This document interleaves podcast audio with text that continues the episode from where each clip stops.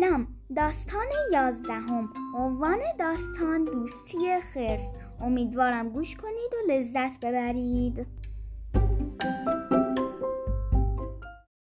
عنوان داستان دوستی خرس روزی بود روزگاری بود. در زمان قدیم یک پیرمرد دهقان بود که تمام عمر خود را در کار کشاورزی و باغبانی گذرانده بود و کم کم باغ بزرگی در خارج شهر خریده بود و در آن درختان میوهدار بسیاری فراهم آورده بود.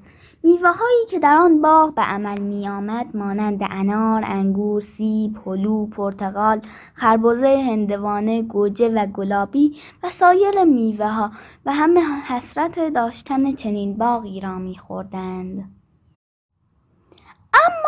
پیرمرد دهقان هیچ کس را نداشت در کودکی پدر و مادرش را از دست داده بود و از اول جوانی به قصد کار کردن به سفر رفته بود و در آن محلی هم که زندگی می کرد قوم و قیشی نداشت و چون در جوانی توهی دست بود و مردم بیشتر با ثروتمندان دوستی می کردن کسی با او دوست نشده بود. هم بعد از اینکه با زحمت و کار و کوشش صاحب باغی به آن خوبی شده بود اظهار دوستی دیگران را به چیزی نمی خرید و این بود که تنها در باغ خود زندگی می کرد. چنین بود تا یک روز که پیرمرد دهقان از تنهایی حوصلهاش سر رفت و احساس وحشت کرد با خود گفت قدری هم بروم بیرون گردش کنم شاید هم جنسی پیدا کنم و دلم باز شود از باغ خود بیرون آمد و چون گردش در کوه را خوش داشت قدم زنان به طرف کوهساری که در آن نزدیکی بود روانه شد. از قضا در آن کوه یک خرس پیر زندگی می کرد که چون در آنجا حیوانات دیگری نبودند او نیز تنها شده بود و به طرف صحرا پایین می آمد تا در بیابان شاید جانوری بیابد و قدری درد دل کند.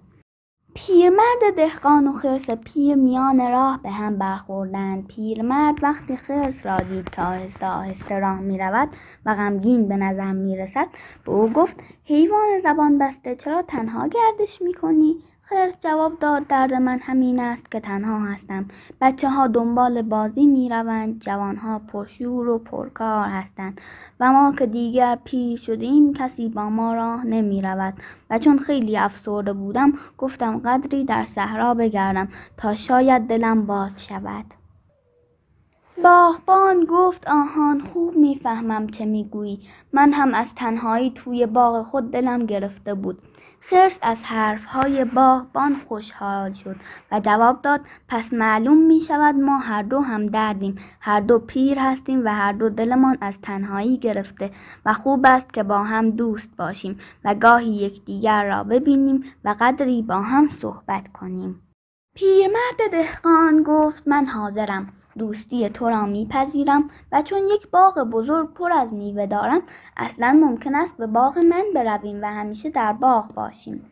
با هم عهد دوستی بستند و به باغ در آمدند و خرس که خوراک و جای راحت و رفیق خوب پیدا کرده بود به قدری خوشحال بود و به قدری محبت پیر دهقان در دلش جا گرفته بود که می‌خواست جان خود را فدای او کند. در هر کاری که می توانست با پیرمرد دهقان کمک می کرد و هر وقت کاری نداشتن سرگذشت های خود را حکایت می کردن و از معاشرت و دوستی همدیگر بسیار خوشحال بودند.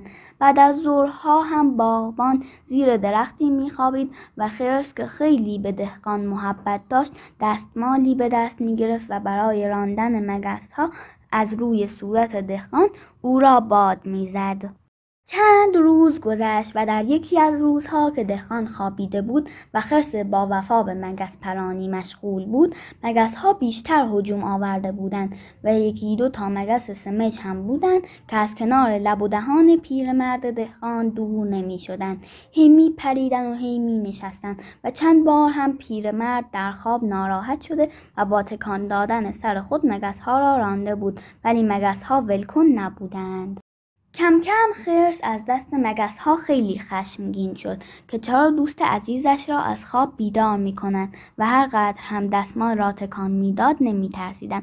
عاقبت خرس فکری کرد و با خود گفت عجب مگس های سمجی هستید الان بلایی به سرتان بیاورم که دیگر دوست مهربان مرا اذیت نکنید آن وقت خرس سنگ بزرگی را که ده من وزنش بود از کنار باغچه برداشت و بلند کرد و مگس ها را که روی صورت پیرمرد نشسته بودند نشانه گرفت و سنگ را محکم روی مگس ها زد البته مگس ها پرواز کردند ولی سر و کله پیرمرد دهقان خورد و خمیر شد و پیرمرد جان خود را در راه دوستی با خرس از دست داد.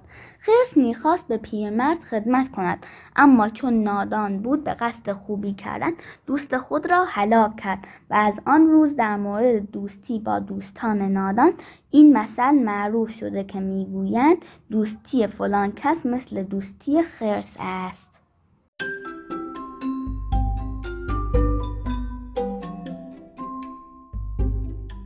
امیدوارم از این داستان لذت برده باشید و با داستانهای بعدی من همراه باشید. خدا نگهدار.